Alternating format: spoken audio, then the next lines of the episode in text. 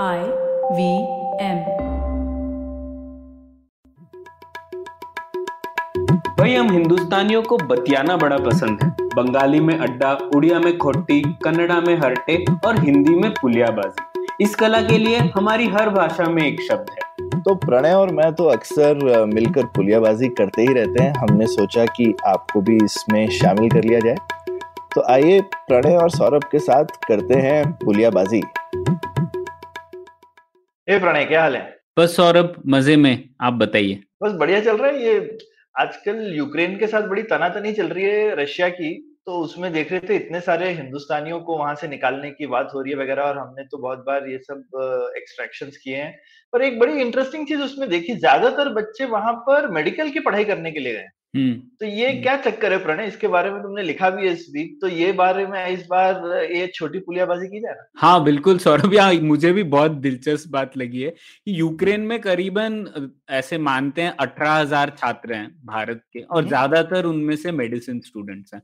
और अभी हालिया मैं देख रहा था कि भारत के मेडिसिन स्टूडेंट सिर्फ़ यूक्रेन में नहीं कजाकिस्तान किर्गिस्तान बांग्लादेश फिलीपींस और चाइना इन देशों में भी बड़ी तादाद में जा रहे हैं। मतलब बड़ी तादाद अच्छा। मतलब अगर हर साल अट्ठासी हज़ार सीटें हैं टोटल इंडिया में एमबीबीएस के लिए उसमें लेकिन बीस हज़ार लोग बाहर जा रहे हैं भारत के मतलब तकरीबन एक चौथाई हिस्सा है जो कि बाहर पढ़ रहा है और उनको सीट नहीं मिल रही है भारत में। तो ये बहुत ही दिलचस्प बात है और इसमें उन छात्रों की तो कोई गलती नहीं है। मैं तो उनकी दाद देता हूँ कि वो इतनी उनकी कमिटमेंट है कि वो दूर दराज के देशों में जाके भी एक डॉक्टर बनना चाहता है। तो उनके लिए तो अ, मेरे लिए मैं सल्यूट ही करूँगा। लेकिन मैं अगर भारत के स्तर पे देखूँ तो ये कितनी दुखद बात है सौरभ। हम हमेशा बोलते हैं कि डॉक्टर नहीं है भारत में। कितने कम डॉक्टर हैं, हर डब्ल्यू एच ओ की रिपोर्ट में हम लोग नीचे आते हैं। तो हमें तो डॉक्टर और ज़्यादा प्रोड्यूस करने चाहिए ना, लेकिन हम एक्टिवली धकेल रहे हैं जो बनना चाहते हैं उन्हें। तो ये मुझे बड़ी दुखद बात लगी।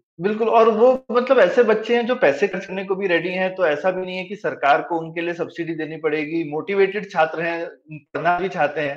तो मतलब सीटें तो क्या क्या कष्ट है भाई? हमको सीटें बढ़ाने में अस्सी हज़ार सीटें बहुत कम नहीं है पूरे हिंदुस्तान के लिए मेडिकल में होना तो कुछ अगर उसको अस्सी हज़ार से एक लाख करना पड़े तो क्या लगता है इसके लिए बीस हज़ार और सीटें बनाने को? हाँ सौरभ और बीस हज़ार बढ़ाएँगे तो उससे भारत की कोई प्रॉब्लम हल नहीं होगी। लेकिन मैं बताता हूँ आपको एक चीज़। एक तो अगर आप कई लोगों से पूछे इसका कारण क्या है तो एक सीधा सीधा जवाब आएगा कि कारण है कीमत, कि भारत में जो प्राइवेट मेडिकल कॉलेज है, अब ये अस्सी हज़ार में से करीबन चालीस प्रतिशत गवर्नमेंट हॉस्पिटल्स में तो वो सब्सिडाइज है, और 60 प्रतिशत प्राइवेट हॉस्पिटल्स में। तो ऐसा लोग कहते हैं कि जो प्राइवेट हॉस्पिटल्स में सीट हैं, वो काफ़ी महँगी हैं, तकरीबन एक करोड़ हर साल लग जाता है। इतना नहीं लगता, पर 18 लाख से 40 लाख नॉर्मल रेट्स हैं ऐसे नंबर्स मैंने पढ़े। तो दूसरे देशों में ये जो कह रहे हैं, ये थोड़ा कम है मतलब 25 लाख दर साल तक तकरीबन इनकी रेट है। तो लोग ये मानते हैं कि जो प्राइस है वो एक आरोपी है इसमें। इतनी ज़्यादा प्राइजेस हैं भारत के प्राइवेट सेक्टर में कि वो। लोग बाहर जाने के लिए फोर्स हो रहे हैं। लेकिन हम लोगों को पता है कि कीमत सिर्फ़ एक सिग्नल होती है ना। कीमत तो जो मांग। और आपूर्ति डिमांड और सप्लाई के बेसिस पर तय होती है। तो हम्म। असली कारण यह है कि डिमांड तो है हमें पता ही है। तो अब कारण हम्म। यह है कि हमारी जो सप्लाई है वो हम लोगों ने बात की अट्ठासी हज़ार बहुत कम है वो कम है और ये ऐसा क्यों है इसके दो जवाब हम्म। है एक तो सौरभ हमको पता ही है बहुत सारे अनुचित प्रतिबंध लगे हुए हैं ये अगर आपको एक मेडिकल कॉलेज स्टार्ट करना हो तो मतलब मैंने हम्म। खुद देखा ऐसे सब रेगुलेशन है कि आपको 20 एकड़ ज़मीन होनी चाहिए आपका एक हम्म। अटैच्ड हॉस्पिटल भी होना चाहिए सौरभ ये भी बहुत ज़रूरी है अच्छा तो अगर हम्म। अगर अटैच्ड हॉस्पिटल नहीं हो तो फिर आपको बहुत मुश्किल हो जाएगी ये रन करने में और अटैच्ड हॉस्पिटल के खुद अपने और अलग रेगुलेशन होते हैं तो वो सब आपको हम्म। पालन करना होता है और ये इसलिए है सौरभ क्योंकि ये जो मेडिकल काउंसिल ऑफ़ इंडिया है जो पहले रेगुलेटर था 2019 तक ये मेडिकल एजुकेशन और मेडिकल प्रैक्टिस इन दोनों को रेगुलेट करता था तो आप सोचिए उनके उनकी प्राथमिकता थी ही नहीं कि और डॉक्टर्स आए उनकी प्राथमिकता तो हम्म। ये थी कि जो डॉक्टर्स हैं वो हंड्रेड परसेंट उनको ये सब रूल्स रेगुलेशन फॉलो होने चाहिए आपको तो पता नहीं हर बार लोग कहते हैं कि अभी क्वालिटी बहुत कम हो रही है आजकल के डॉक्टर्स हाँ. की तो उस टाइप की हाँ. जो मनोवृत्ति रहती है तो आप मान। लीजिए सौरभ आप तो सॉफ्टवेयर इंडस्ट्री में थे अगर आपको ये भी रेगुलेशन हो कि हर सॉफ्टवेयर जो इंजीनियर है उसको आपकी सर्टिफिकेशन की ज़रूरत होगी तो आ, आपकी प्राथमिकता तो ये नहीं होगी कि सॉफ्टवेयर इंजीनियर बढ़ने चाहिए। आपकी प्राथमिकता ये होगी कि उनको एक स्तर पे आना चाहिए ये रेगुलेशन होना चाहिए वो रेगुलेशन होना चाहिए। तो ऐसा ही कुछ मांझरा यहाँ पर है। और अगर आपको अपनी कुछ भी इनटेक बढ़ानी है तो आपको कई सारे जस्टिफिकेशन देने पड़ते हैं। आपकी क्लासरूम साइज़ की आपकी ऑडिटोरियम कम एग्जामिनेशन हॉल की जो साइज़ है वो भी रेगुलेशन में लिखी हुई है। और अगर आपको बढ़ाना है तो आपके हॉस्पिटल इनटेक को भी बढ़ाना चाहिए। तो आप मान लीजिए इतनी कॉम्प्लेक्स है रेगुलेशन कि सिर्फ़ वही लोग मेडिकल हॉस्पिटल स्टार्ट करेंगे जो ये भ्रष्टाचार के थ्रू इन रेगुलेशन को तोड़ मरोड़ सके। और इसीलिए आप देखते हैं कि ज़्यादातर प्राइवेट हॉस्पिटल पॉलिटिशियंस ही रन कर रहे हैं आजकल। तो ये एक कारण है। दूसरा कारण मैंने सौरभ ये देखा कि हमारे यहाँ ऐसा नहीं है कि प्राइवेट मेडिकल कॉलेज की संख्या कम है। अभी मैंने देखा पिछले कुछ सालों में काफ़ी बेहतर बेहतरी की है सरकार ने। तो 300 के करीब थे 2013-14 में। आज की डेट में पाँच सौ छियानवे है। और ये विश्व अच्छा। में सबसे ज़्यादा मेडिकल कॉलेज आज की डेट में भारत में ही है। अच्छा जबकि मैंने देखा चीन में 420 के करीब है ठीक है? पर है। चीन हर साल ये 420 हॉस्पिटल कॉलेजेस से तकरीबन तीन लाख स्टूडेंट्स ग्रेजुएट कर रहा है। इतनी सीट्स हैं। मतलब और भारत पाँच सौ सिर्फ़ हर साल इनकी इंटेक है सिर्फ़ अट्ठासी हज़ार। मतलब उनकी इंटेक 3.5 एक्स है जबकि उनके पास 100 से 150 से कम कॉलेजेस है हमारी तुलना में। तो ऐसा क्यों? हम्म, ऐसा इसीलिए अगेन हम्म। बहुत सारे रेगुलेशंस है।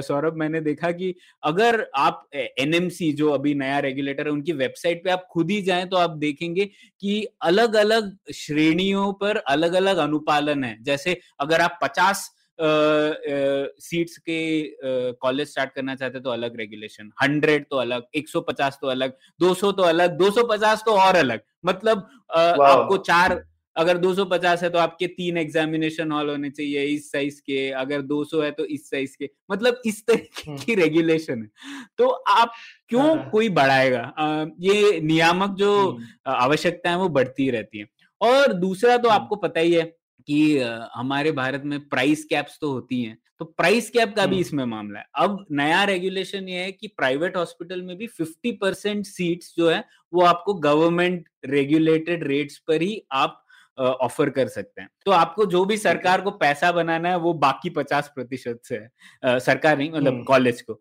और कॉलेज आपको पता ही है कि फिर बहुत ज़्यादा फ़ीस बढ़ाएगा बाकी पचास प्रतिशत लोगों की क्रॉस सब्सिडाइज दुगनी तो हो ही गई ना एकदम से हाँ आपको जो भी होनी चाहिए थी असल प्राइस उसकी आप आधे लोगों से आपको पूरी फ़ीस वसूलनी है बिल्कुल। और आ, अगर आप एक कॉलेज हैं अगर आपको और इनटेक बढ़ानी है तो आप क्यों इनटेक बढ़ाएँगे? क्योंकि आपको पता है कि अगर मुझे इन्हीं और 50 प्रतिशत लोगों से ही एक्सट्रैक्ट करना है तो शायद इतने लोग होंगे नहीं जो इतनी हाई फ़ीस पे कर पाएँगे भारत में। तो ज़्यादातर कॉलेज हैं वो बौने ही रहते हैं। वो सोचते हैं कि बढ़ाने के लिए रेगुलेशन काफ़ी है हॉस्पिटल की सीट्स बढ़ाओ इतने रेगुलेशन का पालन करो और फ़ायदा तो होगा नहीं क्योंकि इतने लोग ही नहीं होंगे जो इतनी हाई फ़ीस दे पाए।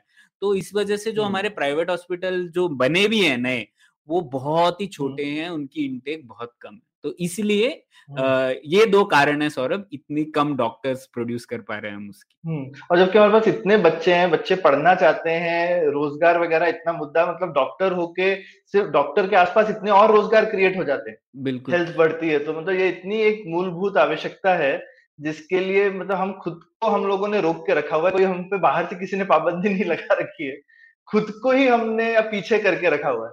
और सौरभ इसमें बहुत सारे सेकेंड ऑर्डर इफ़ेक्ट भी आते हैं ना जैसे अक्सर लोग कहते हैं कि अब सीट इतनी कम है सीट के लिए कंपटीशन ज़बरदस्त है तो इसकी वजह से क्या होगा? कोचिंग सेंटर्स आएँगे। कोचिंग सेंटर्स आएँगे और कोचिंग सेंटर्स में आपको इतने लाखों रुपए उसके लिए पे करना पड़ेंगे। फिर आपका जब एंट्री नहीं होता है तो बहुत दुखद चीज़ है कई लोग तो सुसाइड वगैरह भी कर लेते हैं। तो ये सब चीज़ें इसलिए हो रही है क्योंकि इतनी कम है आपूर्ति जबकि हम लोग बढ़ा सकते हैं। हमको ज़रूरत है हमको और डॉक्टरों की हम्म। ज़रूरत है फिर भी हम लोग ये चीज़ नहीं कर पा रहे। तो ये अपने पैरों पे कुलाड़ी मार रहे हैं सीधा सीधा तो मैं अक्सर कहता हूँ लोग इस इस सेक्टर में ना सौरभ जैसे डिफेंस और फ़ार्मिंग में व्यवसायीकरण थोड़ा एक बुरा शब्द हो जाता है। कि अरे व्यवसायीकरण कैसे हो सकता है? पर इसका सही सॉल्यूशन यही है कि हमें और व्यवसायीकरण करना है ऐसा व्यवसायीकरण करना है जिसमें रेगुलेशन ना हो और करप्शन ना हो।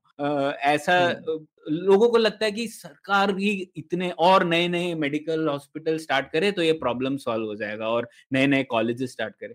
लेकिन ऐसा नहीं है ना मेडिकल कॉलेजेस को कोई ना कोई तो पे कर ही रहा है उसके लिए सब्सिडी देने के लिए। हम ही पे कर रहे हैं। तो सरकार के पास भी इतनी कैपेसिटी नहीं है कि वो एक्सीलेंट गवर्नमेंट मेडिकल कॉलेजेस शुरू कर पाए इतनी बड़ी तादाद में। तो हमें प्राइवेट सेक्टर, व्यवसायीकरण तो करना ही पड़ेगा।